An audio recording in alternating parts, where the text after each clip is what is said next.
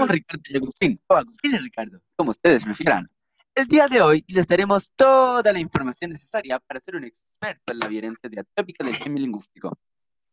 Pero antes que nada, el cambio lingüístico es que las lenguas van transformándose a través de su historia debido a diversas razones, por el lugar donde se estén situando, como en una conferencia de prensa, por una lengua de un país, o por distintos significados de la palabra en distintos países. El cambio lingüístico se divide por tres variables. La primera es la diatópica, que se refiere al cambio de la lengua por una ubicación geográfica. La segunda es la diacrónica, que se refiere al tiempo. Y la tercera es la diafásica, que se refiere a las circunstancias en las que estés. Pero nosotros les informaremos sobre la primera, la variable diatópica. La variable diatópica se caracteriza por ser una variante lingüística y puede estar relacionada con las diferencias geográficas de los hablantes de una misma lengua. Aquí nos preguntamos, ¿qué ocurre con esto? Lo que ocurre es lo siguiente. Las formas que usan los hablantes están sometidas a ajustes comunicativos.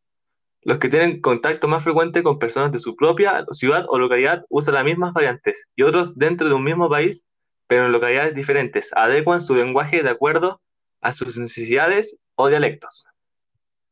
Una de las características son sus cambios léxicos, que por ejemplo, al término zorro en Argentina le dicen raposo.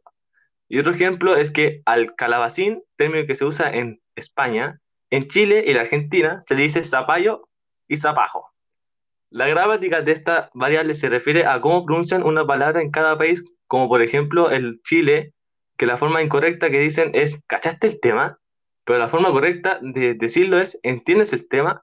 Otro ejemplo es con el dialecto de Chile y México, cuando se refiere a un microbús. En Chile le dicen micro, y en México le dicen guagua, pero las formas correctas serían microbús. Aquí les dejo más ejemplos de los significados de unas palabras en cada país.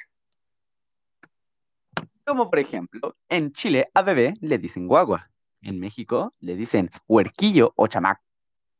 Otro ejemplo es como con el traje de baño. En Argentina es malla, en España es bañador, en Colombia es vestido de baño. En Cuba es truza, Salvador es calzoneta.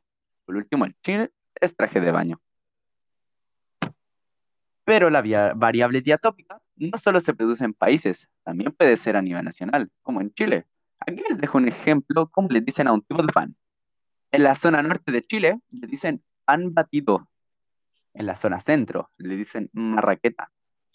Pero en la zona sur le dicen pan francés.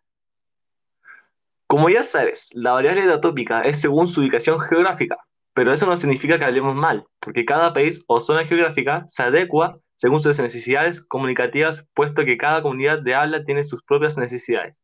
Y acento, como podemos ver, que en Argentina se le agrega a muchas palabras la letra "l". En Chile, que al término de una palabra se le agrega una I, refiriéndose a ti, como por ejemplo, imagináis, y países como Colombia, Cuba, Costa Rica, República Dominicana, que la R no la pronuncian tan bien o tan seguido, lo que hacen es reemplazarla por una L. A lo que nos referimos con esto es que en un idioma pueden haber muchos dialectos con distintas palabras.